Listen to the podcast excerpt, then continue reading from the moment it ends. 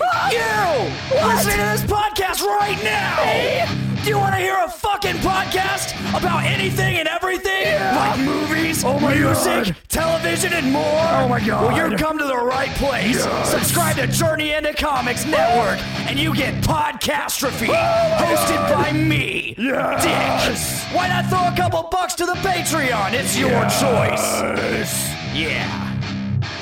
This is a Podcastrophe. That sounds so awesome. The following is a Journey to Comics Network production. To a nicer guy, it couldn't happen. I am the man of the hour, the man with the power. Diamonds are forever. He put hard times on Dusty Rhodes and his family. And what you gonna do, Andre? History beckons the macho man. Yeah. The best there is, the best there was. Austin 316 says I just whipped your ass. Two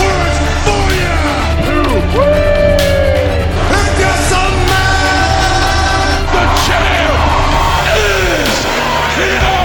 I have everybody's attention now?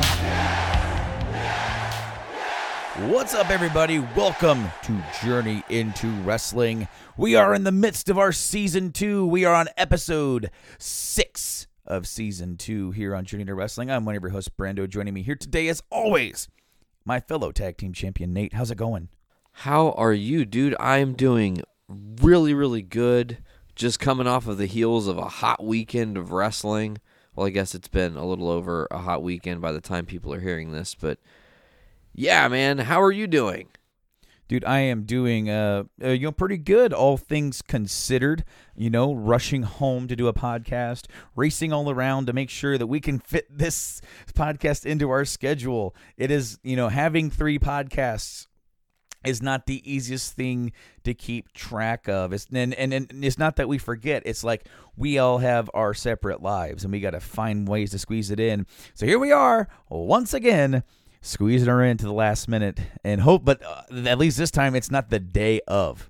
I sometimes feel like we are I don't care who you choose as a wrestler, but we're on the outside apron and the ref is counting to nine and three motherfucking quarters, and we somehow slide in last second to save the match for ourselves, uh, to put it into that terms. But no, you know that's just that's life of podcaster. We have to find time to make it happen, and and you know you you said with three shows, but homie, I have four right now currently. So I totally get the uh, the constant juggling of figuring out when, where, how you can do these podcasts. So I'm really grateful we can be here today. We have a lot of different things to talk about, Brando. There was, uh, like I said, a huge weekend of wrestling. We had Survivor Series 2017, which was the tw- 20th anniversary of the Montreal Screwjob.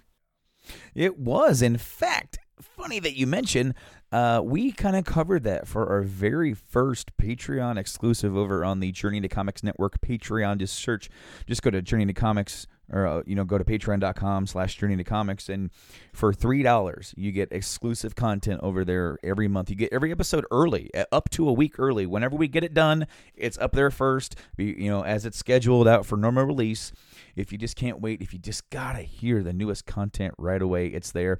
But for three dollars, you get the extra bonus content that no one else gets to hear.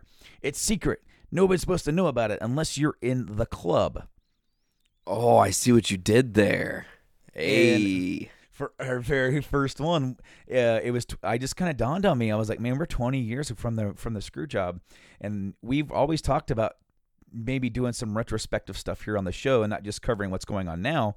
So I thought it would be a perfect opportunity to do so. You and me, we sat down, we talked about the events leading up. I had, uh, you know, we had some some uh, like some some details from like the Bret's book and from other shoot interviews and from uh, firsthand stuff to talk about like what happened, what led up to this moment in professional wrestling history that changed the landscape forever. And we talk about that. It's a long one. It's like a two hour podcast. I actually put in the entire uh, heel promo that Brett put in. That clip is in the episode. That as we talk about it, you get to hear the whole thing. I wanted to do more clips, but unfortunately, I just could not find any good enough audio clips or video clips uh, for that. And uh, you know, maybe maybe there's some more scandalous ways to get those clips, but I was trying to do it as on the up and up as possible. And you know, maybe next time I just need to like put in a DVD and put up my zoom up to the TV and do this whole pirate style. I mean, the only other way you could have done it was with like an iPad through an auxiliary cable. That's how I would have tried to do it. But still, even if you did that, the YouTube clip could, wouldn't have been clear enough. But I guess you could have used uh, WWE Network if you were real crafty. Or maybe use like a capture program or something like that. Oh, you know, I don't know. I, I just thought it would be something, you know, something kind of cool to throw in there to be able to hear a few more of the things. But um, but I did get the heel promo in, and that was like number one because uh, when we recorded it, I actually read the whole promo. I said, "Nah, I'm not gonna read the whole thing," and I read the whole freaking thing. Um, and it's funny because I read it in like probably like three to six minutes, but the, but but it's like a 12 minute promo. Yeah, in the long, ring, he bro. kinda- he, he- you know him in the ring he kind of like uh, draws it out just a little bit but uh you know i read it really and I, i'm glad i did read it because at least if i couldn't find it it would it, like it would have been there Yeah. because that was really like sort of like the catalyst to him going down the road that he went on being sort of backed up into a creative corner uh, for what was really a really awesome 1997 uh, for Bret Hart. But yeah, go guys, go check out that episode if you would, please. It was an awesome episode, and we can't wait to do more of those episodes down the line. You forgot there's a special guest voice appearance. No, we got to talk about it, Brando. Oh, man, Can't dude. escape it if you will. I can't. I can't remember exactly uh, how and why I started doing Dusty Rhodes. You were there though, and you were in it to win it, man. For like a solid five minutes, it was a, it was pure gold. I did the whole outro of of, of the show. Yeah, if you will. Oh, baby, I tell you what, baby, if you want to go over there to the Patreon slash Journey to Comics, you'll get the entirety of the Montreal Screw Jobs from the Journey into Wrestling group. I tell you what, you're going to love this, Betty. I, I can't even speak, man. I'm, I'm starting to like roll over my own lips. I wonder if Dusty Rhodes ever rolled over his own lips, if you will. Maybe. What well, I remember the first time I ever tried to do Dusty, I I heard him do this commercial for some like podcast or radio show. And it was when it, it's when still like Florida Championship Wrestling was still around, and Dusty was working with Florida Championship Wrestling. Uh, this is for like that was before it became NXT, and uh, Dusty was done commentary, and um, Dusty like maybe that's how I do it. Maybe I get up, I get up and I eat because I get hungry, and then I go down the Florida Championship Wrestling and I call some spots, and I come home and I take me a long ass nap because I get tired. Oh, he's hilarious. He was hilarious, man. Oh man, he was so off the wall. Never really knew what he was gonna say until he got there. But uh, yeah, dude, I, I sort of just went hog wild in, like into my Dusty, and Well, and I, I think that's a a I think that's a beautiful thing, Brando. Do you know why? what's that, baby? Well, because he's the creator of war games, baby. Well, he is the creator of War Games, man, baby, and it's really, it's really good to see the War Games be brought back. I mean, we're seeing the return of War Games, Stockade, if you will, coming back too in the Greensboro Coliseum in North Carolina this past weekend, and uh, you know the War Games is lit. You know the War Games has evolved over the years. Now it's been 20 years since last seen the War Games, and they and they and they took the top off the damn thing, so now they could jump off of it like those crazy sons of bitches that they were, the NXTs. But but we're gonna talk about that right now. Nate, what do you think about War Games? I mean, first, I mean, I got to tell you, baby, that that when it came to the NXT Takeover War Games, that the one match I was not expecting to steal the show was that with the one Aleister Black and the Velveteen Dream. Hey, you want to know something crazy? It's What's on that? right now, currently. It is currently on right now. And I also just temporarily unplugged my headphones so I couldn't hear you, but we're back with it. Uh, this match, Velveteen Dream, Aleister Black, you know, the whole storyline of this is Velveteen Dream just wants Aleister Black to say his name. That's it and and Aleister Black will not give in to this. He's just like, "You're not worth my time, kid. You're not worth my time." This match was amazing. This match could easily be put up on a a top of the year, you know, match of the year contender for sure. Is it the match of the year? No, but it was damn good. It it was match of the night easily. I actually agree with that. Like, uh, like of course, the splendor of war games, the gimmick of that is going to like outshine it. But as as a pure, like I thought, like as a pure one on one match, this was the best match of the night, and I love the. I love the Velveteen Dreams tribute to like Rick Rude with the airbrush tights. Yeah, thought that was a good touch. I liked the little weird little like mind games that they would play with each other in the middle of the match. Uh, they both had character, and see that's one thing that I really like about NXT is that it's it's everything that the WWE is, is new school with just a pinch of that old school like 80s wrestling thrown in. You know, it's like they actually get to go out there and they actually get to wrestle. And uh, that's not that we don't get to see wrestling on the main roster or on the main pay per views. We do. It's just it is so overproduced. And you know what's and that's something that was actually I've been watching a whole lot of random videos, and it it was a shoot interview with Al Snow, of all people, and he was talking about the modern day wrestling, and he said, he said I want to tell you what what sucks about today's wrestling. He goes, it's not the fact that it's PG. PG has nothing to do with it. He Said it's so overproduced. He goes, these agents are sitting at Gorilla with the headset on, talking to the referee, giving instructions spot for spot to these guys, reminding them do this spot, heat it up, turn it down, grab this, grab that, make sure you do this. And the referee's constantly talking to them. Whereas back in the day, you had your spots that you wanted to hit, you filled out the rest, and you felt the crowd. Yeah, and you create a moment. And so now it's like it's so overproduced that these guys have to go out there. They're more worried about missing their spots than they are about filling the crowd because on top of all of this overproduced uh, mess, they are still expected to try and fill the crowd. And it's like, how do you do that? And so, man, I in NXT, I don't know because it kind of just seems like that Triple H uh, and maybe a few others are at Gorilla calling the you know calling the stuff. It doesn't really like for all the stuff that I've seen, uh, you know, from like behind the scenes stuff. It kind of seems like it's a little bit. It seems like less is more, and I hope that's the way it is. I really do because um, that just made total sense to me. You know, people have been bitching about the PG era and how it's different. It's like it's it's not so much the content and what's on your television. It's the fact that it's so it's become too much of a of a television show and less of a wrestling product. And I think that's because it is wrestling is, is a niche and they're they want to be so much bigger. They want to be so much more expansive in, in that word of wrestling. They don't want it to be just wrestling. They want it to be sports entertainment. They want it to be a television show. They want it to be a multifaceted show where when you tune in, you find something that you want to see. But every but with all that stuff going on, things get lost in that, and it just becomes a you know, especially with Monday Night Raw being three hours, a glorified mess sometimes. With you, you, you get, occasionally you get some really good wrestling thrown in. Other than that, it's like, man, I don't know what's going on with this segment. It and the dude's talking, and I, and I don't feel it because it's he, it's not his words. He, he's not putting himself into these words because he has to read what's on the sheet of paper.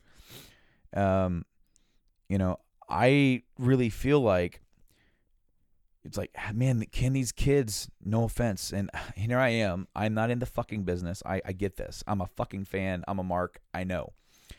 But, Thank you. but how the fuck can somebody in the wrestling business learn to talk and be a character when someone writes every word that you say? That You're would be like parroting. Well, Nate, that would be like you giving me like making if, if I'm going to go do a promo, you write my promo for me and say no, no, no, no, no. You you say this line the way I want you to say it, and it's like, well, I don't want to. I, I don't think I would say it that way. Some guys don't get. They don't. They're, they're not stricted. Like a New Day does it, but they are allowed to a little bit more freedom. Punk always said that he would get the sheet, look at it, throw it in the trash. Yep. You know, he was old school. He and he and he even said that everybody just doesn't have the balls to go out there and do what do what you want because it's live television. And I remember hearing that like even like back during the Attitude Era, they wanted you to read the script, but if you went off script, it's live television. What are they going to do? Turn you off? And as long as you're willing to take the ass chewing, you could kind of do what you wanted. And nowadays, they don't want you to do that. It's different and whatever. But uh, man, this is wrestling. At its core, it's wrestling, and I really feel like NXT is more wrestling and it's more old school in that and that. And maybe that's just the way they way they present it, but that's the way it definitely comes off. Absolutely. And to finish on the Velveteen Dream Aleister Black match, just to brief on it real quick, I want to say that I loved how it ended with Aleister Black saying Velveteen Dream's name by way of saying enjoy infamy. Velveteen Dream because they knew they put on a stellar match. One thing I will Yeah. complain about with war games in general, you're gonna have war games and there are two rings right next to each other. Why is the only match utilizing those two rings the the the the namesake match? Why isn't someone taking and dragging their opponent in the other ring and pummeling the shit out of for a second and you know bringing them back over or running as a scare tactic? I don't understand why they didn't do that. That was something that kind of fell flat for me. If you watch old uh, WCW pay per views with the two rings, like uh, all the pay per views that had the war games, uh, your your Wrestle Wars, your Fall Brawls, wherever it was, um, typically they didn't do that. They kind of stuck to their ring. So, yeah, I mean, a new school thing, especially with the high flyers, would be like going all around and using the rings in a different way. But typically, it's like, you know, they. If you notice, they did the old school thing like they used to do, where one match would be in one ring and the next match would be over here, and then they flip flop back and Yep. forth until it was the war games, and that's the, that's exactly the way they used to do. So, I want to say that whatever ring that they're in, that that's the ring where the pinfall has to happen. Well, I'm sure that makes sense, but I was more saying like utilizing the ring for like cool jump moves and shit. There's all this Oh, no. other, I feel you. you know. I mean, um, I definitely feel you with that. Now, Nate, we have a new NXT Women's Champion. Yeah, we do. I'm so excited about this. Finally getting the nod, Ember Moon. And they put on a hell of a match. It was pretty good, yeah, man. Uh, she finally got the title win, and of course, I really like that Asuka came in and presented it to her. Uh, you know, Regal was in there with the belt, and Asuka comes in and you know celebrates with Ember Moon. Obviously, they worked in NXT. They had some really great matches down there, and it never just really panned out, especially with Asuka getting hurt, where she actually got to put Ember over. And um, I mean, that kind of worked to Asuka's favor because now she's still undefeated, but Yeah, and they keep talking about her undefeated streak. They brought it up again this week on Raw. They're slowly, you know, turning the heat up on that, making it a thing people will be talking about. They're slowly introducing kind of the sprinkles of Goldberg, as it were. well, uh, she's already past Goldberg's streak. Really? Oh yeah, she did that over the summer. Damn. I didn't know that. And Goldberg tweeted at her and like congratulated her.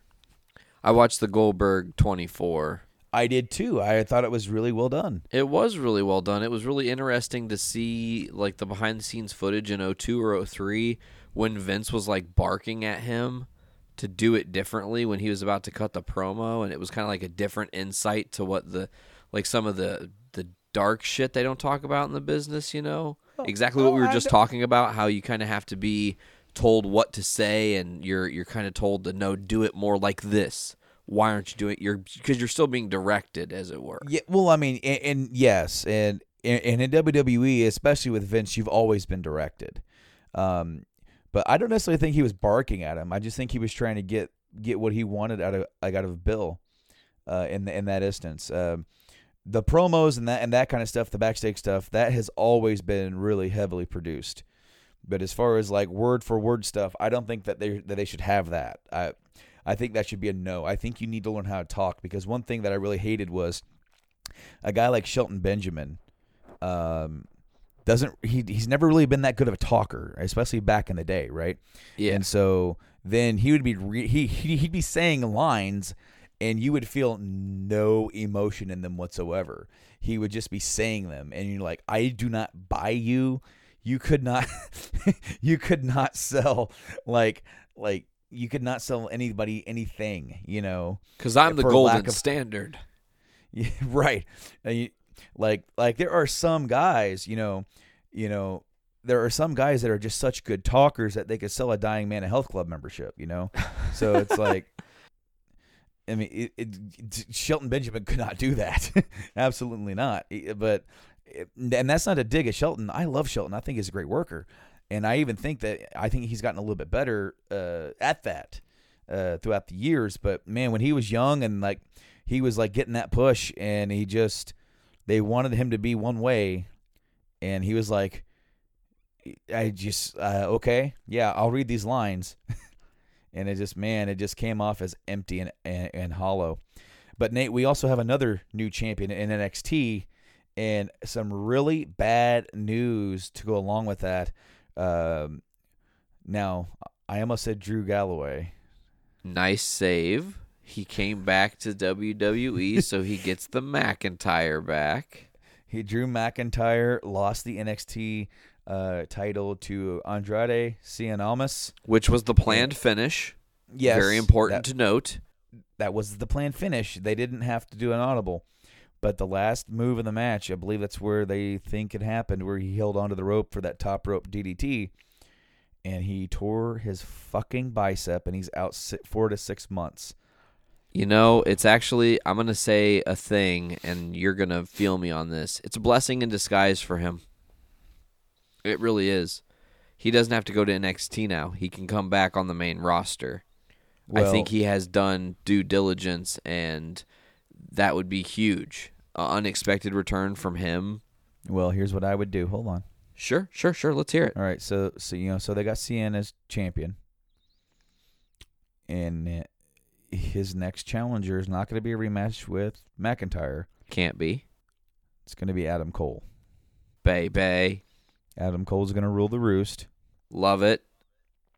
if if McIntyre can push himself, take over WrestleMania weekend. If he can get cleared, if he can get cleared, McIntyre, Adam Cole, NXT title, WrestleMania weekend takeover. Where's WrestleMania at this year? Oh, it's a New and it's in New Orleans. Yep. Uh, so take over New Orleans for for NXT that weekend. Then on that, do they do that on Friday now, or I can't remember. Yeah, it's Friday because Saturday is the Hall, the of, Hall of Fame, and then Sunday is Mania. Or or did they did they switch that this year? Because I can't remember. No, Maybe I they- think you.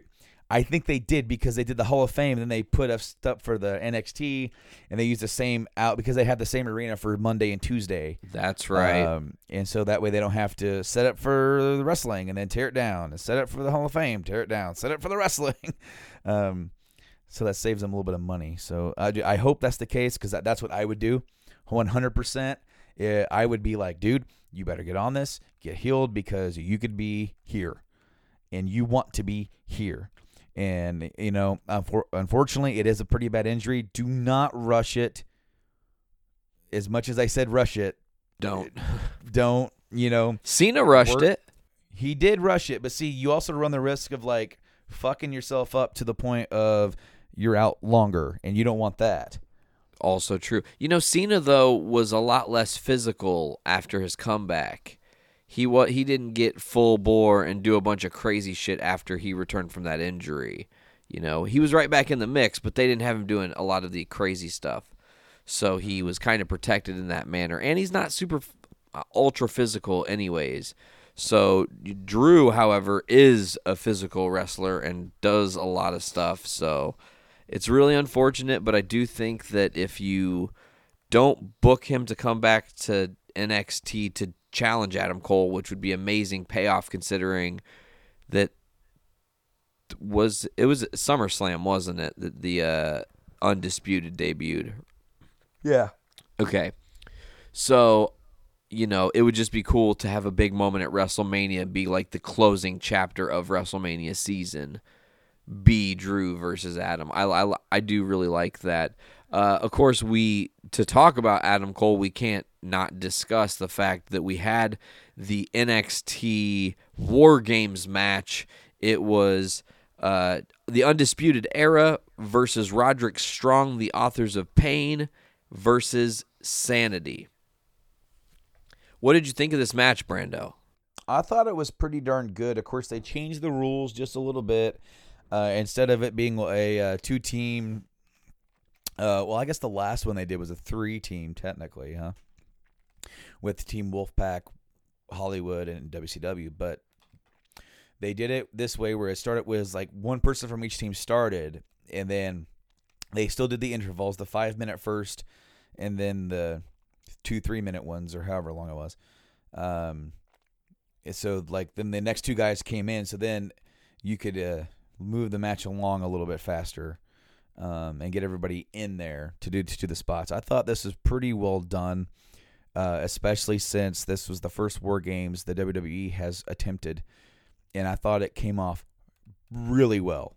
I mean, Absolutely, I think, it I think it lived up to the old War Games name, and uh, them taking the top off did actually let them utilize more space and more uh, more real estate in there because with that top on there uh, I watched um, I watched the War Games match from Wrestle War uh 92 it was the one where it was the Sting Squadron versus the Dangerous Alliance. And uh you they would like they'd be on the turnbuckle and they would grab hold of the top of the cage and then do like a do like a kick instead of like a drop kick on you. Yeah. Like they had to be creative. And I remember there was actually a danger one year where uh, Sid Vicious went to powerbomb somebody. Dude, like you're too tall, Sid. dude, dude hit the top of the cage, and Sid pretty much like dropped him right on his neck. He's like, like it was like whoa. And thankfully, dude was okay, I think. But it, it's a pretty sick looking bump. Um, but them taking the top off at first, I was like, I don't know how how I feel. Turns out perfectly fine, absolutely fine. I thought it was great. I cannot wait. I hope they do a War Games style match on the main roster at some point when it calls for it. Don't bring it out. Don't make it a yearly thing. Don't do it at Hell in a Cell. Don't do a Elimination Chamber. Reserve it for when it is needed to be utilized. And I just really feel that um, that they did a great job here, and it, it for for for them just kind of bringing it out of nowhere. And I really hope that Triple H was able to sell Vince on this because it, it turned out tremendously well. They even when Insanity came in with the rest of the group, uh, then they brought in the weapons, and you and you saw some uh, a chain and some chairs and the table. Tables. People got people got busted open hard way in this match. Uh, one dude from Sanity got he got cut from the table, and he was a gusher. Um, yeah, got it on the back of his head. And uh, dude, like the match is pretty damn good. I want to. Um, didn't Adam Cole get the pin? Adam Cole pins Eric Young to win War Games, and the Undisputed Era reigns supreme. I mean, I know they won, but I was like trying to remember the finish because I remember like at one point, the only, like the last three guys standing were the three guys who started it. Yeah, Roderick Strong, Adam Yeah. Cole, and Eric Young, which was Yeah. awesome. You know, Oh yeah, I'm really glad that Eric Young is in the company. He's a great worker. Has always been great. Uh, but here he's actually, I really feel like he's being utilized pretty damn, you know, pretty damn well, and it's it's something different for him than we've seen in the past with this Sanity group. And I can't wait for them to eventually be get called to the main roster, dude. Um, I'm starting to get more and more into these authors of pain guys. I didn't really get into them when they first came in. I thought they were pretty generic, but the more I see them, the more that they're more, the more that they're getting over with me, and the more that I seem to like them. And I'm trying to remember the name of the dude, the big, um, the more rotund guy from from Insanity. I can't remember his name. uh, Killian Dain. Yes, he uh, he was in the Andre the Giant Memorial Battle Royal this year. Uh, that dude, he reminds me of like a monsterish Mick Foley. Yes, Um, Did like- you see that crazy fucking spot from the corner, the corner to corner, the coast to coast, like Yeah. uh, Shane O'Mac? That dude's like 325 pounds, flying in the air like Shane O'Mac. What the fuck? dude, that dude on the other end was like he was sitting there going, "Oh God, oh God, why did I get talked into this? Why me?" Poof. I think Roderick Strong took no, no. It was uh, uh, Kyle. Uh, I think it was Kyle O'Reilly Yeah, because it's Kyle Well- O'Reilly, Bobby Fish, and uh, Adam Cole. Bobby Fish just sounds like a villain from like Batman. I was He- gonna say Bond, but okay. Well, there, yeah, Bond or like, he just sounds like a gangster. Okay, totally, absolutely does. Um, yes, Bobby Fish, yes. Bobby Now, let me tell you, gonna baby, I make you thought the War swim with the Games- fish. Oh, I, I tell you what, the baby is. I thought the War Games was a really good event. I thought overall it's pretty good. Some people thought it was better than the Survivor Series counterpart. Uh, for the most part, I would say that I thought they were relatively even this year. Um, yeah, I thought Survivor Series, as as we're gonna shift into that, I thought Survivor Series was a pretty darn good show. There wasn't a bad match on the card. It was just a bit of a. It was long. Yeah, it was long. Before we leave uh, War Games, I'll say that I would probably give the card overall a three point seven five for the event. It was Yeah. It, it was a, it was it was very good. It wasn't quite a four star event. I think the opening match was really not the way to kick the show off. Uh, Kassius Ohno and Lars, not Ulrich, whatever the hell his name is, big ass motherfucker. But uh, you know they're not bad workers, but it just didn't set the tone for the night. It didn't get me pumped that we were at NXT Takeover again, and typically they do come out in strong fashion. You could have had Aleister Black Velveteen Dream open up the show, and and no one's following it, but it would have been amazing. You know, it would have been a great Yeah. kickoff to the show.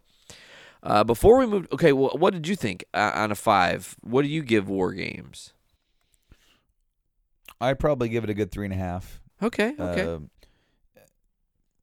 and that's just uh, you know like I didn't mind the opening match. Uh, it was okay. Um, the women's match was pretty good. Um, and then like the Velveteen Dream, as I said, that one's kind of stole the show. Uh, McIntyre and Cien was better than what it deserved to be. Uh, I- if I vibe makes that. If if that makes any sense, I didn't expect that match to be that great, and it was uh, all in all, all things considered, pretty great. But it's also with the Velveteen Dream Aleister Black match and the War Games match, it kind of gets lost in the shuffle there. Uh, but yeah, I would say a good three and a half. Um, yeah, good, a really good show. I missed. Um, I have a really bad habit about not catching the pre-shows now. It's okay. The pre-show was literally like, "Hey, we're not paying attention at all to what we've hyped this whole event of being," because you had the kickoff match being Elias from Raw defeating Matt Hardy from Raw. So n- no Raw versus SmackDown, the only night of the year where they go head to head. They've already forgotten about that at the kickoff. The cruiserweight match. Owens and Zayn was another match like that too because they faced. They um, they defeated the Breezango, Yeah. both from SmackDown. Oh, and then look, Enzo Amore defeated Kalisto of the cruiserweight division, all having nothing to do with the idea. It's like every show got one like. We're the best show. Okay. We're the best show. Okay. But and then there was no representation from the cruiserweight division in the rest of the card. They just lost after that first one. Uh but to get into the main card here, we kick it off with what probably could also be considered match of the night quickly. The Shield v New Day. What did you think, Brando? pretty good.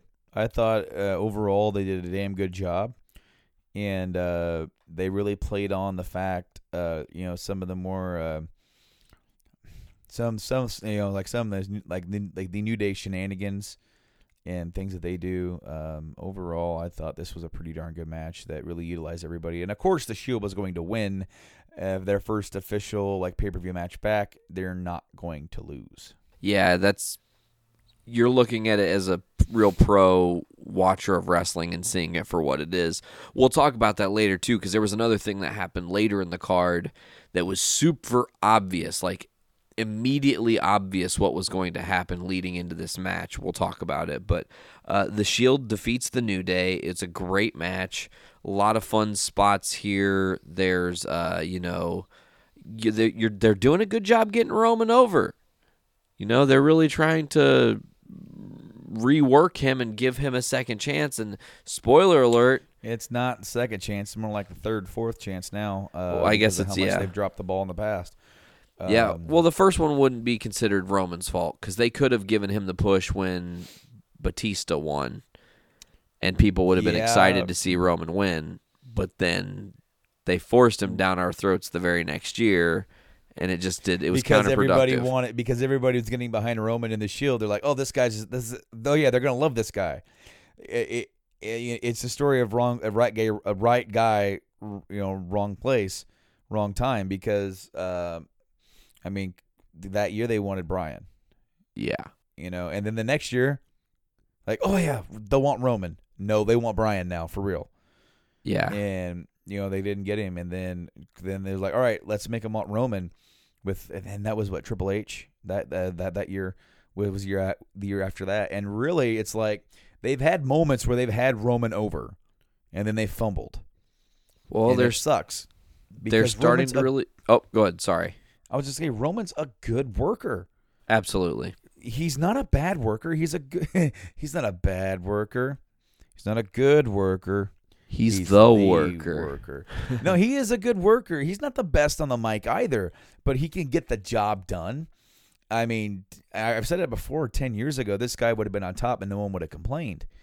Absolutely. You know, it's it's just a matter of timing, and um, I I do roll my eyes at some of the more of the pushing down the throat stuff that they do with him, but like I'm kind of indifferent towards him. I'm not like super into him, but I'm like I'm not going to change the channel necessarily. I I I'm, I'm it's not like I was with Cena there for a while where I was like I just really did not want to see him on my screen anymore. I don't think he's annoying. Except I, I, I do think Roman's annoying when they when Vince scripts his promos. there was that one SmackDown promo where he said "sweet suffering succotash son" or something like that. Yeah, And you're ridiculous. just like- No, nobody says nobody says that. Uh, speaking of Roman Reigns news, we should mention it here. Congratulations, Roman. You are now the new Intercontinental Champion of Monday Night Raw. He defeats The Miz right after the Survivor Series pay per view the following night. Uh, I think this is a smart move, putting the belt on Roman now, because like I said, war- their people are warmed up to him again, and they're keeping the Shield together. I do not feel surprised by any means to see that like Dean and Seth will probably regain the tag titles soon, Mm-hmm. and the Shield will be holding gold again like they did previously when you know Roman and Seth were tag champs and Dean was U.S. champ, I do believe. Yes. Yeah, yeah. Hey, there's that beautiful cage. I love the modification of the cage. By the way, they they the the overall modifications to War Games cage. Just mentioning because it's still you on know what? We actually didn't mention that uh, for this uh, for this one, they actually put like a little middle grate in between the rings that way you Yes. fall out, fall in, and they actually did like a few spots uh, utilizing that little area. Uh, but yeah, yeah, they made a few modifications to the cage, and uh, I, I thought it, I thought it looked good. Yeah, I absolutely agree. Uh, moving on in this Survivor Series card here, we had uh, you know the traditional women's five on five elimination match. Uh, Team Raw v Team SmackDown. The match is okay. Uh, doesn't really have a lot of super memorable moments. I know that you know Asuka ended up fighting off two or three surviving members of Team SmackDown, and then Was ended up winning the whole Tamina? thing. Tamina and Natalya. Yeah, So yeah, Asuka. I mean, and that and ri- that right there that helped protect Asuka too. So uh, and it made, made her look like a boss. So right there, that puts Raw up two to zip. But that's about to change because the U.S. champion Baron Corbin defeated the Intercontinental champion The Miz in a non-title uh, one-on-one SmackDown versus Raw match, and uh, pretty decent match here. And I felt like, in a way, the right guy won, even though it, that right guy was Baron Corbin. I can't believe you Uh, just uttered those words. Dude, I know, I know, but his ring work is getting better. Uh, hit no hit, his mic work is still like you know, he like like he has a personality of like a rotten foot, but it just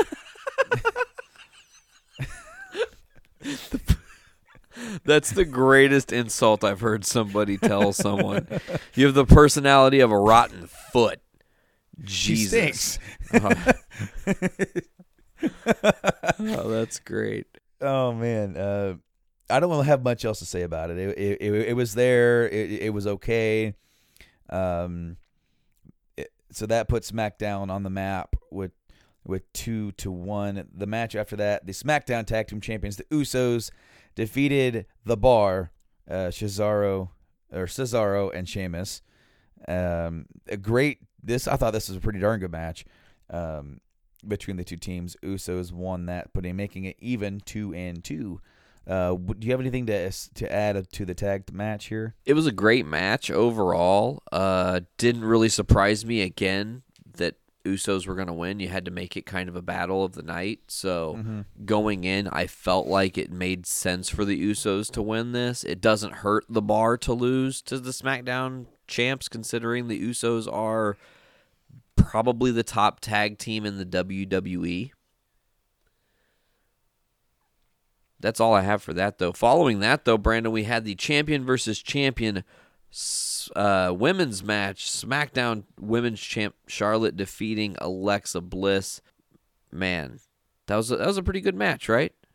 Again, pretty solid. I mean, there was no there, were no bad matches on like on the card here, uh, on the main card at least uh, that I saw. You know, uh, they were they were at least um, even even the Corbin and Miz match. They were they were either good to just you know you know decent enough to be on the card. You know, n- nothing bad here at all. And uh, you know, Charlotte goes over here to put SmackDown up three to two, but that's about to change because the other champion versus champion, the Universal Champion Brock Lesnar, defeated WWE Champion AJ Styles, and um, I thought this match was really good for the amount of time that they had. They told a great story here. Of course, you know, AJ's my boy. I've been long time uh, fan of AJ Styles, going back to like 04. You And showed him- him, to me when he was in TNA, and you were like, Yes. dude, check this guy out. Him and Samoa Joe, I will never forget you first showing me that, like Bound for Glory. Whatever year you first started watching TNA, you got like a ripped version. Slammiversary. It was. Slammiversary. 05. Yeah. Yes. Um, that um, yeah, those guys, they because that was Joe's debut in TNA. Um, uh, Styles, they start the match off with him being absolutely just dominated for the first five minutes, and then he starts doing that Rocky underdog comeback. You know, Rocky versus the Big Russian, and they told this story of this little guy who just is gonna, he's gonna not, he's not gonna quit. He's gonna get in there. and He's gonna try to win, and I love the fact that Brock sold for him. oh yeah. He sold for him, and he made AJ look great. Yes. And uh, right now, of course, they've been doing this thing for about a year that no one's kicking out of the F5. Have you noticed that? One F five and done. If you get hit with it, it's over. And that's gonna happen all the way until WrestleMania Mania. thirty four. When Roman's going to kick out. Yep. But that's smart because you want that. You want people to go, holy crap, he kicked out. Making and- the and- finisher mean something again. Yes, and AJ brought the fire here, and he you know he got Brock in the calf crusher, and Brock sold that so much that apparently he was actually selling it backstage, Oh shit. and uh, some people who were working backstage actually thought Brock might have actually been injured, Wow.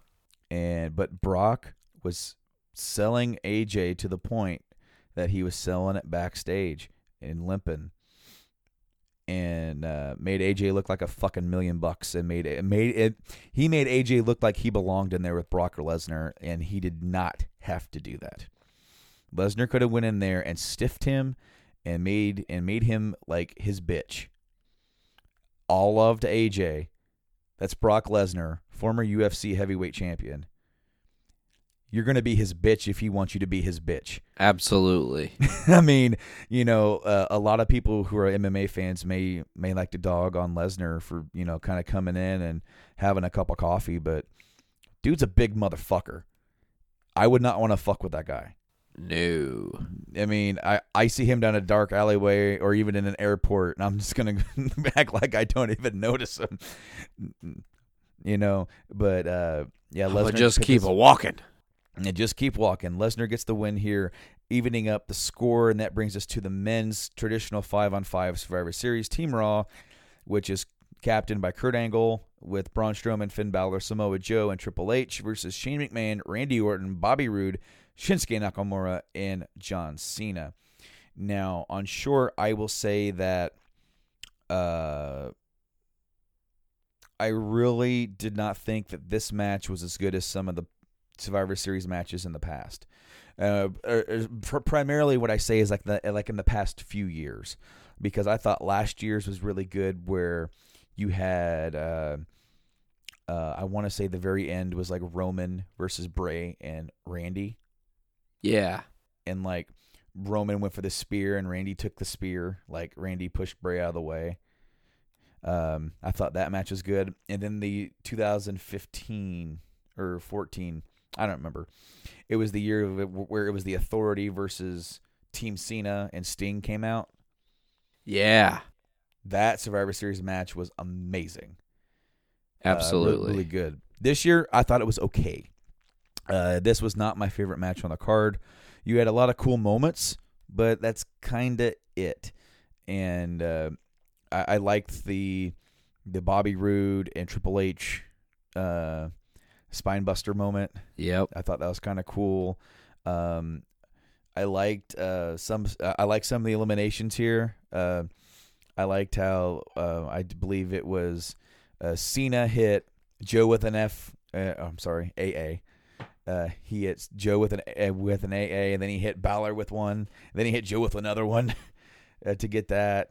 Um, and then to eliminate Cena, Angle hit uh, Cena with an angle slam, I think Yeah. and then and then Finn Finn hit the coup de grace, and then you know was that the pin or or, or did Angle hit another angle slam on him? I don't remember. No, I think that's the pin. Uh, I will say there's one thing. This match kind of angers me because while, you, like you said, it had some cool moments and some cool spots that we're talking about here, it also eliminated all your young talent first, except for one dude, and had almost all the old vets in there when it should have been some of the old vets going out and then really making some of these stars.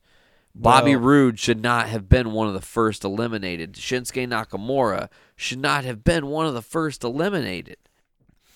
I hear you, but I disagree with you because it all depends on the story you're telling. The story they're telling is leading up to Triple H and Angle, and that is the story that got predominantly told here due to Triple H. Like, I loved the end of the match. Oh, I agree. I loved the ending. It was it was brilliantly um, done. because of how they were doing the Triple H and Angle at, at odds with each other. I liked how Braun was in the ring, getting ready to destroy Shane, and Shane was like kind of the whole like swallowing it, going, "All right, all right, let's do it. I ain't backing down." And then Braun's like, he's just like he's like that that hungry hyena waiting to lick his chops. And then Triple H tagged himself in, and Braun looked at him like, "Excuse me, bitch." yeah, know? exactly. And then uh, Triple H gets in there, and then Kurt tags himself in, and Triple H kind of looks at him, and then Angle and Shane go at it, and Angle gets Shane in the ankle lock, and um, looks like Shane's gonna have to tap. He's got nowhere else to go because he tried to get to the ropes once. Rule is, you go once, you're not getting back again. Um, especially uh, he uh, Angle didn't do it, but I was waiting for Angle to like lay down. Yeah. like he used to do and grab that leg lock. But Triple H comes in and attacks Angle and pedigrees him and puts Shane on top of him, Yep. and then he gets the pin. And I love the look that Braun is giving Triple H. Like, what? he just he looks so confused, like a chimp doing a math problem. I loved it. What the fuck are you doing right now exactly? What And exactly are you thinking about doing? And then Shane's like trying to pull himself up, and he's confused too. Like, huh? What? What? You, what? What's going on? And then Triple H pedigreed Shane. Ultimate then- tale of, you know, H wanted to do it himself. Right, and then uh, he wanted to give that that kind of fu to Kurt, uh, and then uh, he won the match. So it's Triple H and Braun Strowman surviving, and Raw wins the night. And then H is like, "Come on!" To to Braun's like, "We won." See, see, see, we won. I, I loved how he's like trying to celebrate, and Braun is still looking at him like, "What?" What the fuck did you just do? right like and i i love it because braun is selling this like he is just completely flabbergasted. And triple h is playing one of his games you know? He's the master manipulator. He's the game. And they ended it perfectly. They stayed true to what i feel like is and should be braun's character. Because he grabbed h and took him down in that corner and that uh, and H sold this perfectly, looking just terrified. I thought he was going to crush his jaw off. Oh, dude! And Braun says something like, "If you ever try to pull one on me again, it'll be the last game you ever play." And then he's, he has him by the he has him down in the by, you know by the neck, and he lets him go, and he's gonna walk away, and H can't leave well enough alone, so H tries to attack Braun, and Braun fucking lays him down with that power sl- uh, power slam, and then the crowd goes freaking nuts for this, Oh, yeah.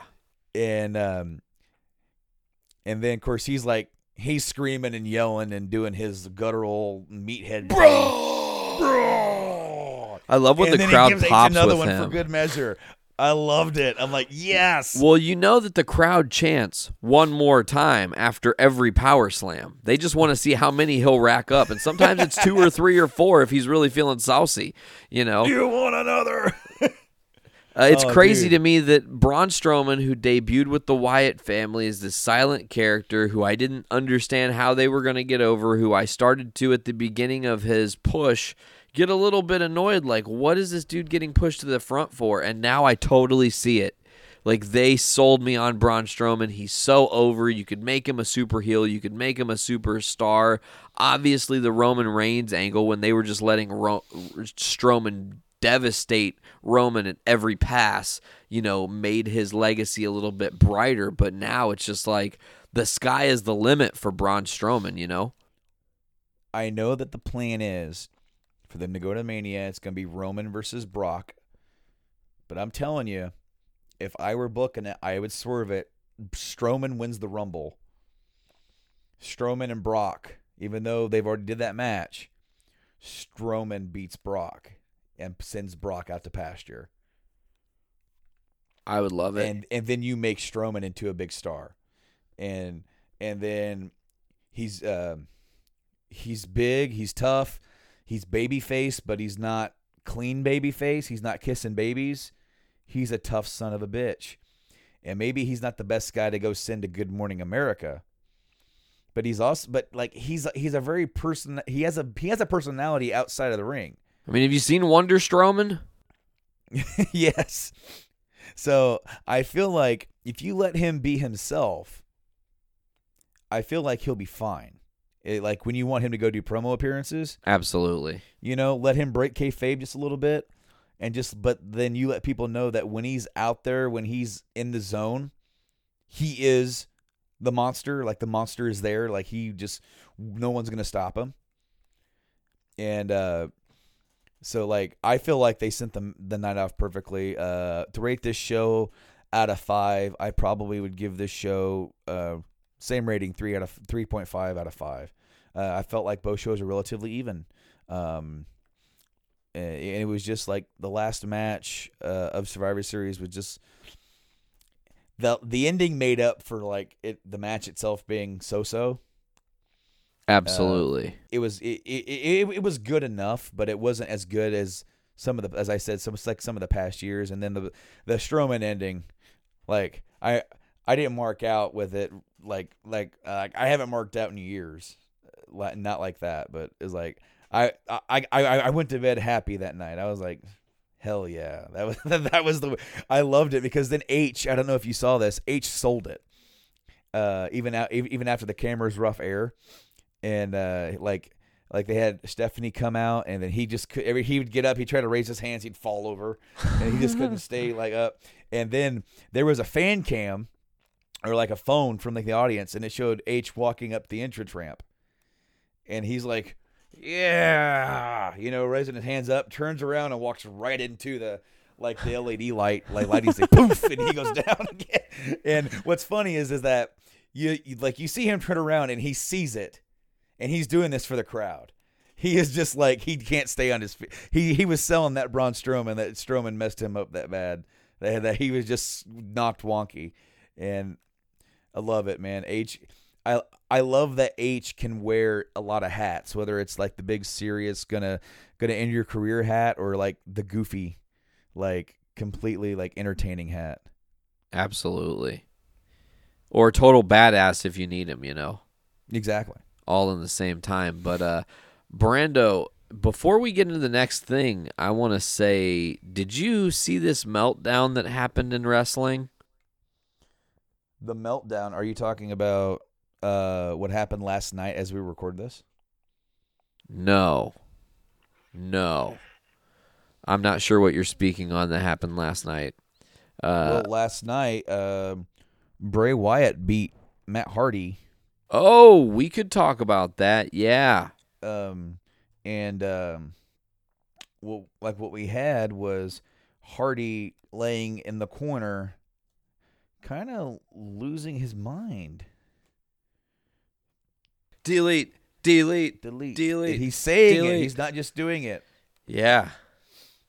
He's on the verge, man. They're teasing broken Matt Hardy. I just heard that there is something where uh, in the next 30 days, if no one appeals for the name, which it looks like Anthem will not do, that in like 31 days we could have Matt Hardy maybe? Well, it's actually it's like December fifteenth. Oh, wow. is the Whoa. So it's closer than we think. Wow. So yeah, they got to why I- start seeding this up. Which is why I think they've started because it kind of seems like it's going to happen, and um, it's the perfect move because if they go with Broken Matt, they, it gives him something to do while Jeff is still recuperating, and you don't have Matt just wrestling random matches. You can do a storyline with him, and then when Jeff comes back, Turn him. well then right there you can have him join up with Matt and be brother Nero and uh, do it. I um some people are really worried that the creative in WWE is going to ruin it. I feel like as long as the Hardys are in on it and as long as Hardys own the character and they're not going to want to do something they don't want to do, um, uh, we have a potential for this to be something cool. Absolutely. It's uh definitely great possibilities in the making if they turn Hardy to the broken character or if he can become woke or whatever. They they've teased maybe it might be something different, who knows. I always said that they should do extremely broken Matt Hardy, you know, a mixture of the team extreme and broken thing, but uh Woken Matt Hardy. woken Matt Hardy would be good, yeah. That's Uh, see, that's a play on words. It's like I am woken, and my woken brilliance. Yeah, exactly. Uh, you could also do Shattered Hardy. He's more broke than broke. He's fucking shattered. Shatner Hardy. Shatner Hardy. Oh Jesus. Well, you know, Jeff, we are just too extreme for Raw. I was actually gonna say though before we started talking about Jeff or Matt Hardy, I was asking if you saw the meltdown that happened at House of Hardcore 35.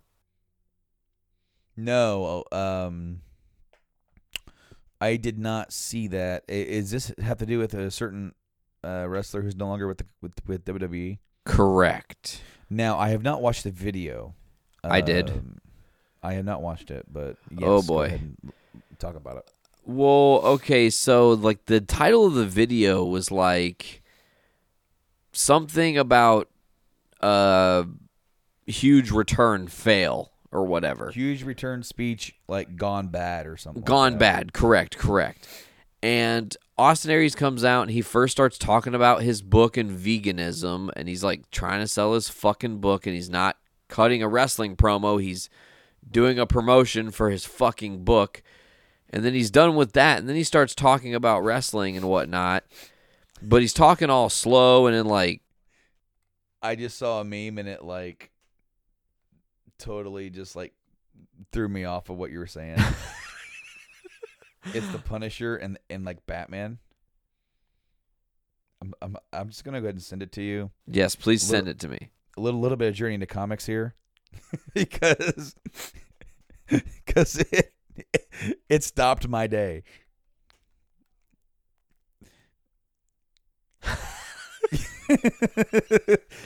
They best friends the- now. it's the Punisher. He's like, I lost my kids. Batman's like, I lost my parents. They both have like three dots. And then it shows Punisher pushing Batman on a swing. Brilliant.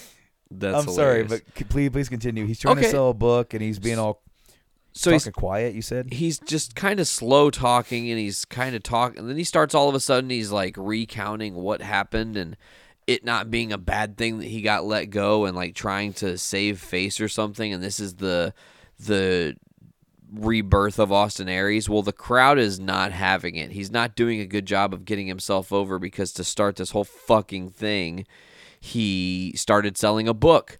So what does the crowd do? They start chanting, "Shut the fuck up. Shut the fuck up." And he can't get a word in edgewise. Shut the fuck up. Well, then he starts like attacking a fan in the crowd verbally. He's like, you know what, man? You know, you could say "shut the fuck up" to me, and you know, I could.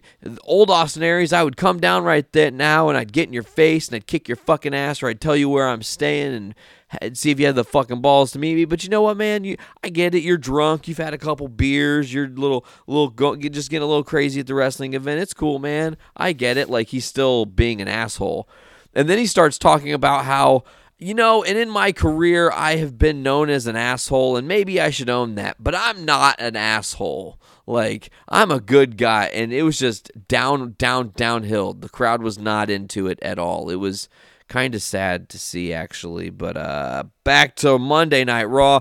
Rampage Paige is back. Rampage Paige Paige Paige is back. She's back in the company. It's not fake this time. It's real. Apparently, Al Patron is really out of the picture now, so she can appear on TV. I don't know how that works. It just seems like that's an interesting correlation. She starts dating Alberto Del Rio. She's magically off the off TV, and now that she's no longer dating Alberto Del Rio, she's all of a sudden back on Monday Night Raw. I like how you called him Al Patron, Isn't it Alberto Al Patron? Alberto El, but you called him Al, as in like, like, like Al Borland from like Tool Time. Like, Oops, my bad. I didn't mean to do that. I don't think so, Paige. Yeah, I don't think so, Paige. Uh, no, but Paige debuted with a couple chicks, Sarah Morgan, and I can't remember the the, the MMA fighter looking chick's name because I suck. They had some uh some some NXT call ups, and um, Five to be exact. yeah, yeah, w- uh, we we had a few, and I can't remember all their names because I haven't really been following all of them here. But um, what we do have is a rumor that they're going to be doing a women's ba- uh, Royal Rumble this year. Yes, there's it's a, a twenty woman Royal Rumble. and also rumor that they're doing a women's elimination chamber. Really, really, Yeah. really. Mm-hmm. Are there going to be pillows? Well, if you remember, the new chamber's actually padded. Oh, that you know what? I do remember that they padded They- it finally. There's no real, um, what do you call Metal it? Metal grates. Metal grates. Yeah. Yeah, I mean they've definitely made the chamber safer, um, for the better. I mean, to, to be honest, it's like I would not want to go in there in that old chamber and take bumps on that metal grate. Nope. I cannot, you know, the you know, kudos to all the guys that did. They've made the chamber. it- It's still serviceable as a chamber. It's taller, so you can do more stuff off the chambers, all that kind of stuff, off the pods. But I think Raw gets the elimination chamber this year. Interesting. And so I kind of feel like, with that being said, either someone from SmackDown's going to win the Rumble, or Roman's going to win the Rumble and then have to, or someone else is going to win the Rumble and going to have to defend it in the chamber. Because I think they're, that's how they're going to just decide who's going to to face Lesnar is going to be who wins the chamber. Um, so if I were them, I would have somebody from SmackDown win the Rumble, and if AJ is still champion, hmm, hmm, what do you do, man? I I don't know. That's that's future tripping for what we can't even see because we would have to know who even wins the Rumble. This is so confusing. That's if you know. That's if AJ is still champion. They might get. They might give it back to Jinder, which I hope they don't do, and not because I hate Jinder, but because to take the belt off of Jinder, so Jinder doesn't have to wrestle Lesnar because he doesn't. They don't see him as a big enough star to wrestle Lesnar. Giving him Just the title him- back looks bad. To me, it does because it's like, oh, you weren't you weren't uh, a big enough star to wrestle Lesnar, uh, but you were good enough to hold it for a while. Let me And hit you ratings real are quick. down. Ratings are down. Uh, ratings uh, ra- ratings and houses have been down, so it's time to give it back to somebody who can hopefully bring those up. No offense to Jinder, but that responsibility historically has gone on to the champion who draws the houses and draws the shows. So Uh, yeah, who knows? Uh, to get back to it, Brando, I wanted to tell you that Mandy Rose and Sonya Deville are who debuted with Paige. And then on SmackDown, in either the laziest writing in wrestling history, or I'm hoping uh, the secondary tendril of this unit, uh, Ruby Riot, Liv Morgan, and Sarah Logan debut on SmackDown in a similar fashion, decimating some of the SmackDown women's roster. Uh, Ruby Riot, actually from Lafayette, uh, shout out there. But uh, you know, this setup for the Rumble is cool. I think right now that brings the total number of women to 21 on the two shows for the Rumble. The thing is that you obviously aren't going to have Alexa Bliss or Charlotte in there, in, in yeah. there, so those are out. So you would most likely have a couple special run-ins. Come on, it's a Rumble. How dope would it be if Lita's music hit, or if Kelly Kelly's music hit, or who knows? Who knows who could come out? One of the Right. Bellas, maybe. I don't know. Uh, that is possible. Bel- uh, Bree's been training for a comeback, I think. yeah, and yeah. Nikki could always come in. Yes, absolutely. So, you know, that's interesting. Now, Brando, on the flip side of it, we, you kind of touched a little bit on the Royal Rumble here. Do you know Jericho was on, I think it was the Ross Report podcast recently, a couple days ago? He confirmed there that, guess what? Vince signed off, gave the thumbs up. Go make that money, Sonny. Go get that Kenny Omega Wrestle Kingdom money, Chris Jericho. So Vince knows about the deal. The plot then kind of thickens if you think about it because now Vince knows that Y2J is going to Wrestle Kingdom. What would happen if Jericho beats Kenny Omega at Wrestle Kingdom 12 and then appears in the Royal Rumble and Jericho's in the Rumble. Holy shit, Jericho's at the Royal Rumble. He's back. He just after the successful defeating of Kenny Omega, he's back in the WWE where he gets eliminated by Kenny Omega, setting up a grudge match at Mania. Maybe it's a maybe it's a one-time deal. You don't think it's going to happen? No, not not at all. I, I see Jericho putting over Omega in Wrestle Kingdom, And then from everything that I've heard, Jericho might be at the Raw 25th anniversary show on the that, that's like the go home for for the Rumble. But by the time that the weekend comes around, he's going to be back on the road with Fozzy. Oh, Boo Earns. and so um I don't I don't foresee them doing any business with New Japan at this time. Um if Omega decides to leave, that's one thing. They can look at that, but if he did I don't know. I I just I simply I- do not know. I don't see them doing that because Vince sees himself above that. I just think it's a totally missed opportunity. I agree, but I'm trying to put myself in the mind of Vince McMahon and he is completely oblivious. How much longer before they like go, "Hey Vince, you probably shouldn't be calling shots anymore, brother." Buddy, you tell him that and he's going to just want to prove you wrong even more. Yeah, but I mean, there's gonna be. I, I, I'm not trying to be dark and grim here, man. I'm just being honest. He's getting older. He's in his late 70s now. How old? 75 or 76, I think. Let's look up. Okay, look it up. McMahon. How old are you, bastard? Damn, he'd be so mad if he knew you called him a bastard. He is a bastard and he knows it. He does know it. Oh man. Um, I don't want to see his damn Twitter feed. Vincent Kennedy McMahon. He is 72. 72. Okay, so I, I overestimated a little bit, but still, he's getting up there. He's not a young spring chicken anymore. How does a 72 year old man think he has his finger still on the pulse of what people want in professional wrestling in 2017?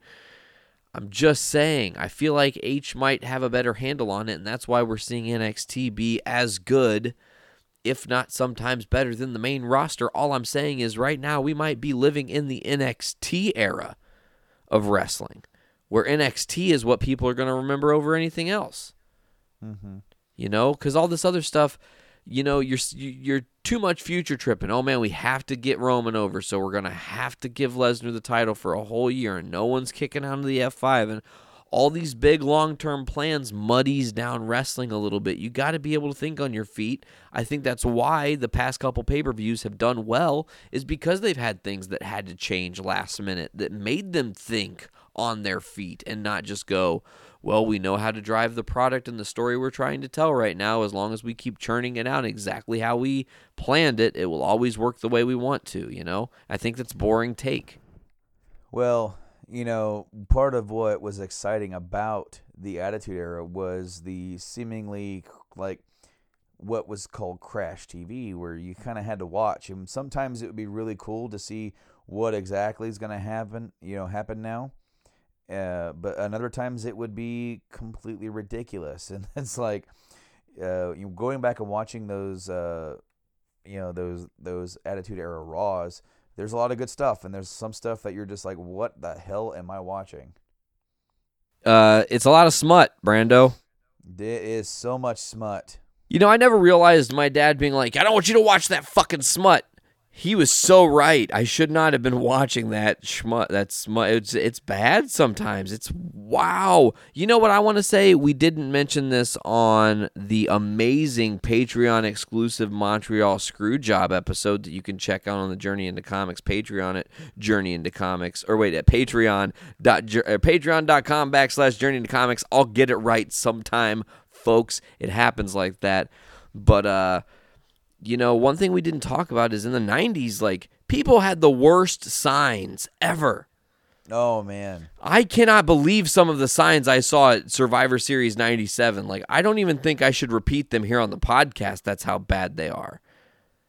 Dropping F words that I don't personally use. You know what I'm saying? yeah exactly Like, what the fuck? That's any example of what I'm talking about, you know? like, it's not the fuck word. That I'm cool with that, but it, ridiculous. So yes, I think that wrestling back in the day was was definitely smut, and times are changing. Uh, but Brando, do you have it ready, my friend? Are you talking about the randomizer yes i do Yeah, bro. I hope it's not right. Magnum TA because I don't feel like I know dick all about it. if we're being honest.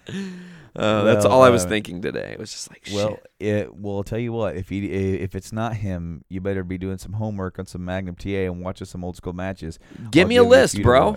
Yeah, please do. But on the list here, we have ten names of of pro wrestlers here, and uh, we are going to go through the names, and uh, it's going to be in a random name picker. It is legit, guys. I, it's on uh, www.miniwebtool.com slash random name picker.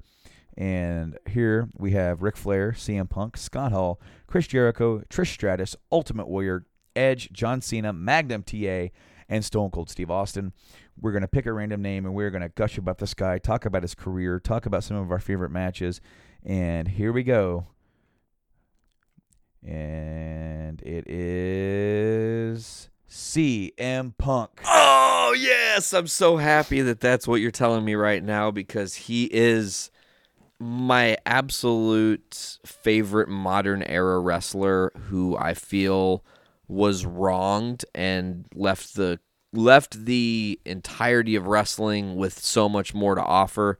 I very much hope that CM Punk maybe one day makes a professional wrestling return, Brando.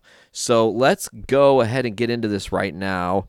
Uh, CM Punk, some of the most memorable things you can talk about him in professional wrestling aren't necessarily him being in the ring, but in his promo work and his outspokenness, he has made himself such a cornerstone character of wrestling. He reminded me a lot of guys like Roddy Piper and Austin in that Renegades type style promo that he would cut. Um, some of my favorite stuff was before he even signed to the WWE, uh, when he was still in Ring of Honor. The the matches that he had with Joe are a legend. You know, the hour long draws and um, and then of course the third and final like it went. I can't remember how long that damn match was, but those matches were just off the wall. Of course, that's back when he was uh, his finishing move. yeah, it was called the Pepsi Plunge. Yeah. like top rope pedigree, and then uh, he had a move called the Pepsi Twist, and it's like all of his damn moves were named a- like named after Pepsi, and it was he funny. really likes Pepsi. he you know he had a good he had a great feud with uh, Chris Hero, or known as Kassius Ohno, in, in in NXT, and then of course he finally comes to the big show, in the first summer of Punk of 2005, he's in Ring of Honor and uh, he's going to the WWE and he wins the Ring of Honor World Title, and he says that he's going to take this belt and place it on Vince McMahon's desk as a trophy, you know he's getting some real heat with Ring of Honor fans. And then of course he gets his contract and he and he signs the contract on the Ring of Honor belt. Like, oh, that's great. Fantastic. I want to say he lost the belt. This is off memory, but is it um Jamie Noble? Looking now. Um he he had a different ring name at the time. Um something Gibson. But uh yeah, like Punk had Punk defended the title and like and then he he dropped it and then he went to OVW and he was not happy in OVW. He was pretty uh he didn't feel like he needed to be there. And unfortunately with Punk when he's not inspired, uh he gives less. But- Absolutely. but that's when he got the ear and got the eye of Paul Heyman. And he learned how to write wrestling television and he learned a different aspect of the business. Um, you can learn about this by watching his Blu-ray DVD Best of the World It's awesome. where you know where you know where he talked about that and where he became a fan of Paul and Paul became a fan of his. And then of course when they were redoing uh, ECW on the main roster, Paul wanted him on the main roster. He's like he's like he's one of my stars. There's no like there, like there's no doubt. So when they did it, he, they brought him up. I want to say his debut match was against uh, Justin Credible, and they were at the Manhattan Center yeah. and um, you know, and Punk started off his career in the main roster on the ECW roster, and he he had an uphill battle. He really did because people didn't get it. Um, you know, there was a on on the Something to Wrestle podcast with Bruce Pritchard. He talked about he didn't get Punk until he sat down and talked to him. He sat down. they were up in the stands, and they I don't I can't remember if they were recording it or filming it, but he just started interviewing Punk, and he you know he's like, "What is straight edge? What is it?"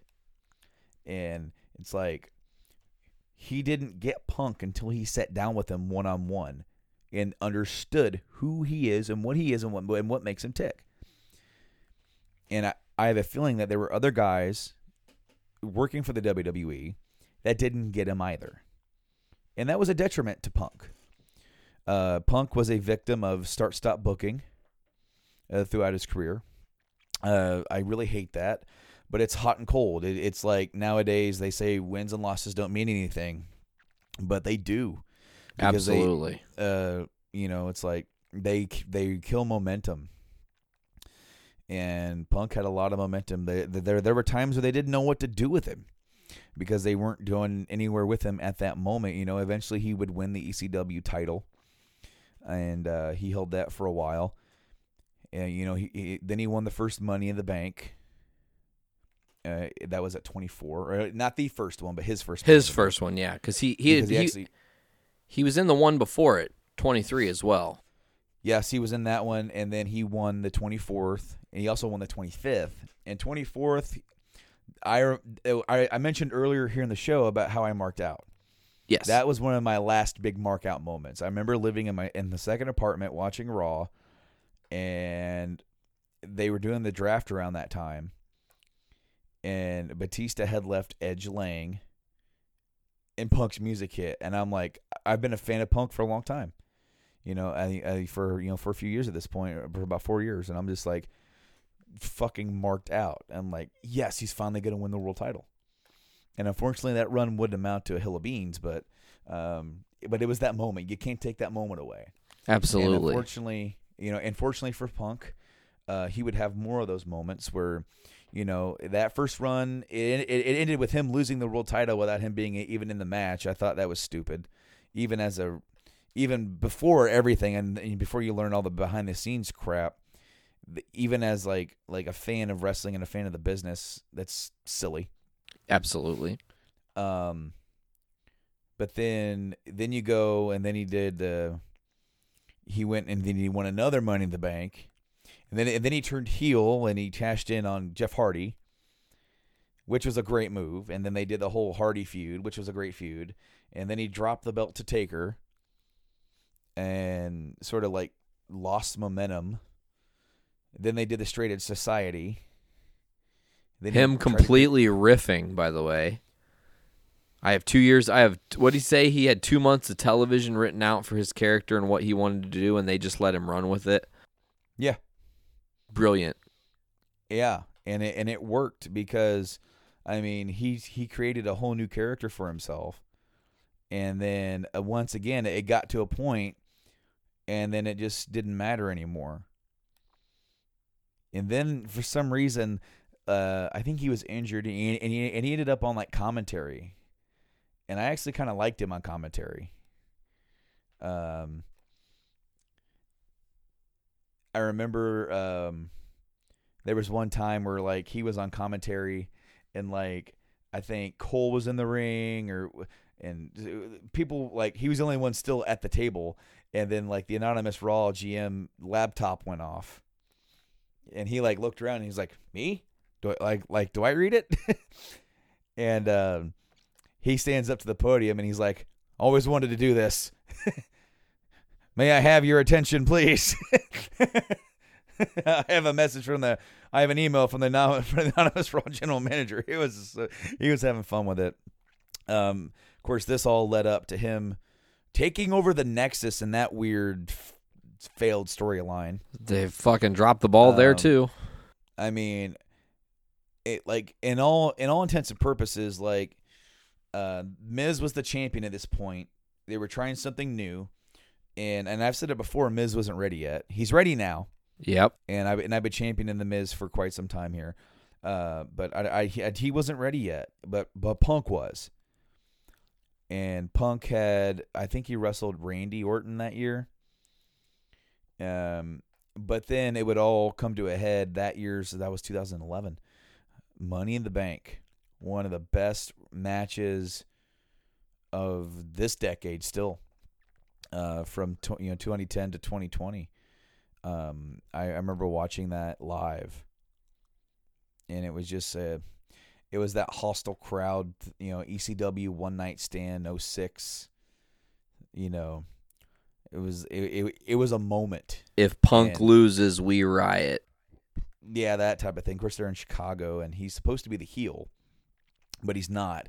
This is, and that was after the uh, he you know he dropped that pipe bomb promo, and really caught the wrestling world on fire again for the first time in a long time. He coined the Paul Heyman guy.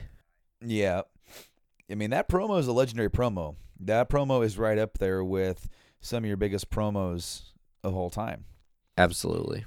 and um, of course that led to this match and he was supposed to be leaving with the belt they he didn't re-sign until that night uh, where you know he was thinking he was going to leave and he re-signed and he won the belt and left with the belt. It was a great ending. Absolutely. and I loved how like he he was playing with Vince, and I loved how he even used social media because how they did it was he left through the crowd, went left out like the front door of the building into a cab that was waiting there for him, with his bags in it, and then it took off, and he lived right down the road from the venue, not too far away, and he was still in his wrestling gear, ran up to his apartment, you know, threw his bags down or, or like or whatever, and he said he and then he ran to his fridge to get some water because because he was dehydrated, and it like he he just ended up sitting down with his like in front of his fridge with that open because he was hot, and let, like like letting the cool air from the fridge run on him while he was drinking, and and he just kind of sat there like, man, this is my life, this just happened. And he had the belt, and he just looked in his fridge, and it was kind of empty. So he thought it would be funny if he put it in the fridge and he posted it on Instagram or Twitter or whatever, but uh, where he put the belt in the fridge and took a picture of it, like next to his diet cherry Pepsi or whatever, um, in Red Bulls. It was, it was- that was a pretty cool moment, and then of course he made a rogue appearance at that year's Comic Con. And they were doing some cool stuff where it kind of seemed like he was like the champion. He was yeah he did appearances at like you know, at like a Cubs game, and he was doing some other stuff, and you know, like he was the champion, but he wasn't signed with the company, quote unquote. And I really feel like they missed a missed an opportunity to keep him out of the company until the fall. yeah. Um, you know, let him actually go to Ring of Honor. Let him go to New Japan with the belt. And work out some business where your guy gets to go and defend the title there.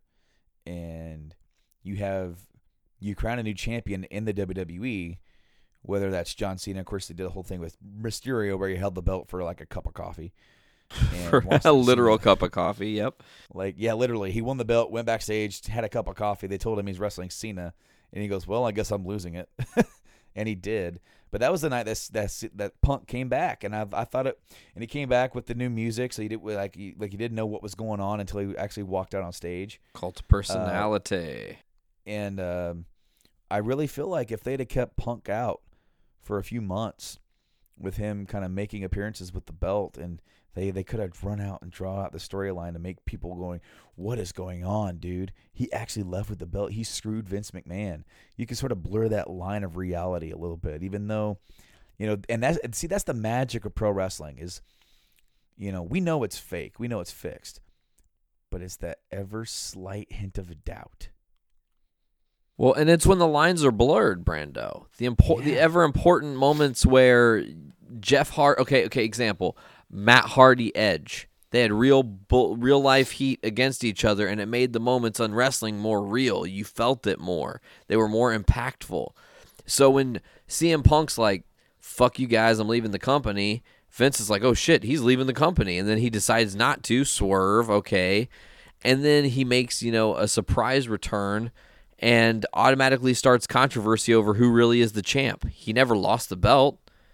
Hell, he he won the belt and hasn't had a match since he won the belt, you know? Yeah. Yeah, they kind of rushed it because they wanted to to sell tickets and numbers for SummerSlam. Uh, it's unfortunate because then they go to SummerSlam and Punk and Cena have the rematch. Punk wins again, but gets attacked by Kevin Nash. They were going to set something up with this and then didn't ever do it. Well, Del Rio, Al Patron, um, he ends up cashing in on Punk and becoming the new champion. It was supposed to be Punk versus Nash, but Nash didn't pass the physical due to a heart problem that he had had. He ended up did pass. He ended up passing it, uh, but it was like he didn't get cleared all the way until like December or like November, December, because that's when he ended up wrestling Triple H. Yep. Um, but he ended up wrestling Hunter instead at the next pay per view where he lost. And like, don't I don't like they totally screwed up his momentum, and it it just it's it's wrestling booking. It just did not did not compute. He eventually did win the title back, and that would be the the longest WWE title reign uh, since the Hogan era. You know, he he surpassed JBL, he surpassed Diesel, and uh, went well over a year.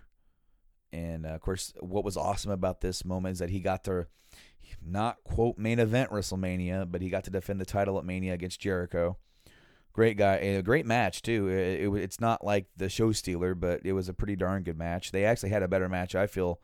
Uh, was it Extreme Rules or whatever they? Payback, right? They It- did it the was one of Chicago street fight. It was one of them, yeah.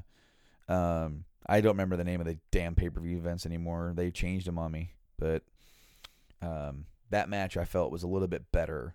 But you couldn't get there without the Mania match. And then, of course, midway through the summer, he, he like he turns heel. He he defends against Cena, who's cashing in the Money in the Bank on him in a match because he's a baby face and he's not going to cash in uh, out of nowhere. And um, I remember The Rock comes out and he ends up like hitting The Rock or something. And then that sets up The Rock versus Punk at Rumble. They have a lot of they have a cool little heel run with him and and and I feel like it's some of his best work in the company with some of these heel promos with Heyman just being there holding the belt. I thought was great where Heyman didn't have to say anything, he's just there. Yep. Um, some of these promos were absolutely fantastic. Of course, this leads to the debut of the Shield, and of course they're saying that, well, no, no, no, Punk's like they're not my guys, but really they was all designed to be his guys. Yep. Um, that led to the Rumble where he met The Rock, and then he lost to The Rock, and um, and that that match is great too. Uh, Punk did business there. Then that goes, uh, you know, they have this rivalry where he's trying to get back in the title picture, and, and eventually loses to Cena, and Cena and Rock two happen. My personal opinion, it should have been The Rock defending against Cena and CM Punk. Yeah. That way you didn't. That way that once in a lifetime one on one match could still be. Correct. And that way, that way you could still have Cena win the title at Mania, but it it's not just those two going at it. You can have Punk get involved, and you can have Rock take a breather, Cena take a breather, Punk take a breather. You know, you can you can make some cool moments with those with those three guys, and and plus that would also kind of help cement Punk as like on their level. Yeah. Um, but then, um, of course, that led to him wrestling the Undertaker, which is not a bad spot to have on the card. That's a great No. spot. I think he should have been the one to end the streak personally, but uh, Mm, well, considering how he felt about it, I I kind of dis- I kind of disagree because I I kind of feel like that they, he didn't want it. So that's true. if you're if if your heart's not in it, don't do it. And of course, that match was a good match too. He he probably you know once again he went out there and tried to prove why he should have been in the main event and uh, wrestled a good match. And then he ended up wrestling Lesnar at SummerSlam yeah. and that sort of led down to the path of his departure from the company. And uh, he he had some matches teaming up with Daniel Bryan against the Shield, I think, Yeah. and and then uh, the Rumble was his last appearance, and he got eliminated by Kane. And the the rumor was he was going to go head to head with Triple H at Mania 30. He didn't want that. Um, he he either wanted to be in the main event or he wanted something else. He he he also went to bat for. He said he went to bat for Bryan to be in the main event, and that did happen. And Yes, maybe it that did. Wouldn't have, maybe that wouldn't have happened if Punk would have stayed. Maybe if Punk would have made more of a um, more of a stink, he he might have got the main event nod finally. Um. Uh, but things kind of happened the way they did, and he ended up getting released um, on his wedding day, no less. And then he went to go try another passion of his, and that's MMA. You know, um, he lost his debut UFC fight. Uh, but I mean, you can't you can't dog on him. He tried. You know, he and and then he he's still trying. He's not giving up on it. He wants to he wants to another he wants another go at it, and you know he's got more balls than me. So Uh, from what I understand, Punk will probably not be another and have another UFC fight. Uh, just you know, Dana White looks at it realistically, and CM Punk talked this big game and then didn't really show up to the to the party, you know, and you have to look at it in reality. And Mickey Gall was also coming up and making a name for himself, and just did he did solid business in the world of fighting. So I I want to kind of say this about Punk is that while I feel he had some amazing matches and incredible moments in the WWE from the pipe bomb to the Money in the Bank memories to everything that happened with Straight Edge Society. He did a great program with Chris Jericho where Jericho was saying he wasn't straight edge and there was a whole like punk faked being drunk thing, which was hilarious. You know, uh, I hope though with the current landscape of wrestling that there is room for CM Punk to make a return before it's too late for him to make a return. Because I feel he's got some great matches left in him. I feel like there are so many talented workers on the roster now. There, I mean, there's there's dream matches to be had in there. Can you imagine Seth Rollins versus CM Punk? Or how about how, here's one we we've never seen. How about Kurt Angle versus CM Punk? Mm-hmm. You know, there's there there are options there. A lot of different things that could happen. Yeah, and that's just the thing is that that he's got to want it, and right now he doesn't want it. So uh, it's it's a shame. I, I really feel like Punk was a guy who, um, he got a ride, man, and he's gonna go down in history as one of the great, uh, you know, great players of our time. But when you have an era that had John Cena at the top of during this time, he's not going to be on that. He he, he did, he's not on that level. He he is not on Cena's level at all. Um, and that's all due respect to Punk, but he's not. Um, you have a lot of guys that stood up and you know put on great matches and were good stars. Edge is, is like another guy during that time who can easily say that you know he was one of Cena's greatest rivalries, and I can kind of say the same same thing for Punk. I think he's one of Cena's greatest rivalries there too. Um, he's he's another player that without Cena, maybe you know yeah Punk would have been great, sure, but then it's so much better with him. Who would he hate and, as much? Well, it, well, I mean, and, and that's the same thing with Cena too. It, like if you're a fan of Cena and everything, you know, Cena's career's been great, but man, what was Cena's career have been without Edge? Absolutely. what, what, what has Cena's career? What what would have been without the matches with Punk? Because Cena has proven time and time again he could come to the table, and those two. And I'm just gonna say that my favorite match is that Money in the Bank match. That match is a fucking masterpiece. It absolutely is a masterpiece. Uh, it's one of the matches that got me back into wrestling. I was actually out of wrestling during the time that this match happened, and people were like, "You have to see it. It's amazing. Like, don't sleep on this match." So I think my buddy recorded it or something, and he was like, "Come over, we'll watch it." And we watched it, and I was like, "Wow."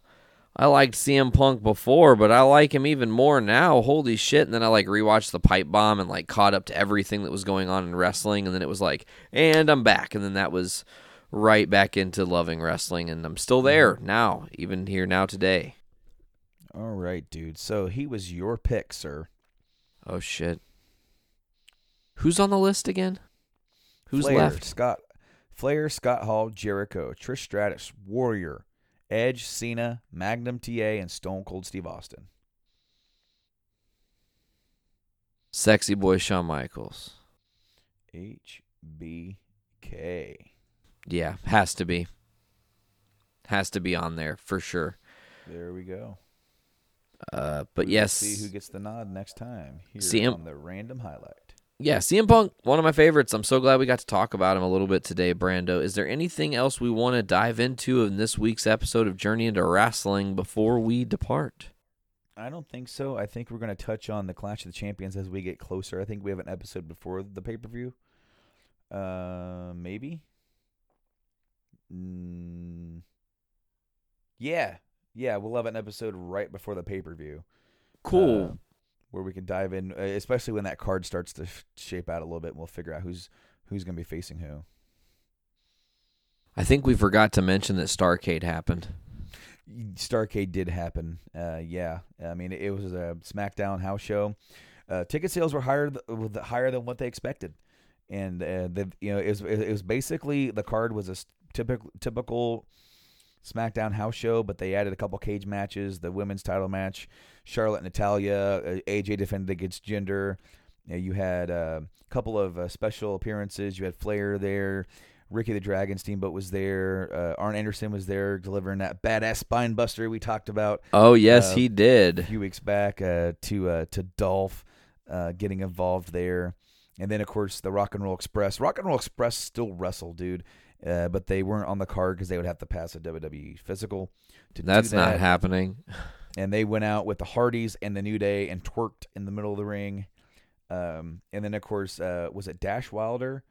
Um, is that his name? One of the revival yes, dudes. he got defeated by Dustin the Natural Rhodes. The natural Dustin Rhodes. Well, they call him the natural. Natural as can be. Now, baby, see Dustin Rhodes, fruit of my loins, if you will. He went out there and got funky like a monkey on that Dash Wilder at Starcade, if you will, the, the event that I named, the, the event that I came up with myself to put over the flair for the gold, Ric Flair. Uh, they had a Dusty Rhodes package as well. I really feel like, and they're, they're thinking they might have another one next year too. Ooh. And what's cool about it is that Starcade used to be on Thanksgiving Day at the Greens at the first couple were at the Greensboro Coliseum there, and of course uh, they had this on the weekend of Thanksgiving. And I'm telling you, man, even though that Survivor Series is, is like around that corner, uh, they did not do a network special with this. And I think next year they should. I think they should do a network special. And if not, if not, what I propose they do is that I feel like the December pay per view, uh, it's Clash of the Champions this year. I think it should be Starcade next year. Yes, that would be awesome. You know, uh, may- maybe I'm reaching for that, but uh, there was a good reaction uh, for you know for this kind of like a mixture of the of like the nostalgia a little bit with that, and whether or not it's Raw or SmackDown. Maybe you can kind of have a kind of an older Phil pay per view uh, with Starcade, and maybe just a little bit of a sprinkle of the Dusty Rhodes, the American Dream, if you will. Yeah. Uh, there was Alright, a so- fatal four way tag team title match at this Starcade. Oh yeah, yeah, yeah. The Usos defeating the New Day, the um, Alpha Beta American, whatever they're going to be called, Beta Al- American Beta. I don't know what they're going to call themselves. Uh, and then Sh- uh, then Sami and Kevin Owens. Then we had the SmackDown Women's Championship defended in a steel cage. Ric comes out and introduces Charlotte. Charlotte defeats Natalya by way of the figure eight. And to close this evening up, we know we missed a match too. Uh, Shinsuke defeated uh, Baron Corbin. I forgot about that Was that by disqualification? by disqualification. Uh, and then lastly, to end the night, the WWE Championship was defended in a steel cage, and AJ Styles, champion, defeats Jinder, escaping the cage to remain champ. A pretty good finish there because that means they didn't get a, another pin on him, and they can still build up to Clash of the Champions. So. There you go. All right, all right. So dig it now. We're gonna take it home here. Yes, we are. Ooh, Macho's taking it home for us this week. I'm so excited. Bring it on. Tell us where we can hear ourselves. Well, I tell you what, you can hear us hear us on all your favorite podcast networks. There, we're on the iTunes, the Podbean, the Stitcher Radio, and the Google Play Music. Dig it, and then and only then if you go to our Patreon at .com, Patreon's Journey into Comics, you can get early access and bonus content like the Montreal Screw Job. Vince McMahon kind of kind of screwed over the the old uh, what you call it, the Bret, the Hitman Harts, and the whole HBK's got involved in that, and it was all rigmarole. He ends up in the WCWs with the Macho Man Randy Savage. And if you want, you can check us out on all our social medias. I wasn't, I don't really know much about that myself, but you can go to the Facebooks. We're Journey to Wrestling on Facebook, JIW and JIC on the Twitters, where we share some stuff and kind of discussing. We don't really use it that much because there's a lot of Twitters to go along with all this podcast and stuff. Yeah. That was really good, Brando. Jesus. Bringing another rest, another dead wrestling legend to life by voice animatronics. So, if you will, that's going to do it for us this week on Journey into Wrestling. Hit us up every other Wednesday right here on the Journey into Comics Network on JourneyToComics.com. And if you want to do that, uh, buddy, for Nate, I've been the Macho Man Randy Savage. And we'll see you on the next episode of Journey into Wrestling. Oh, yeah.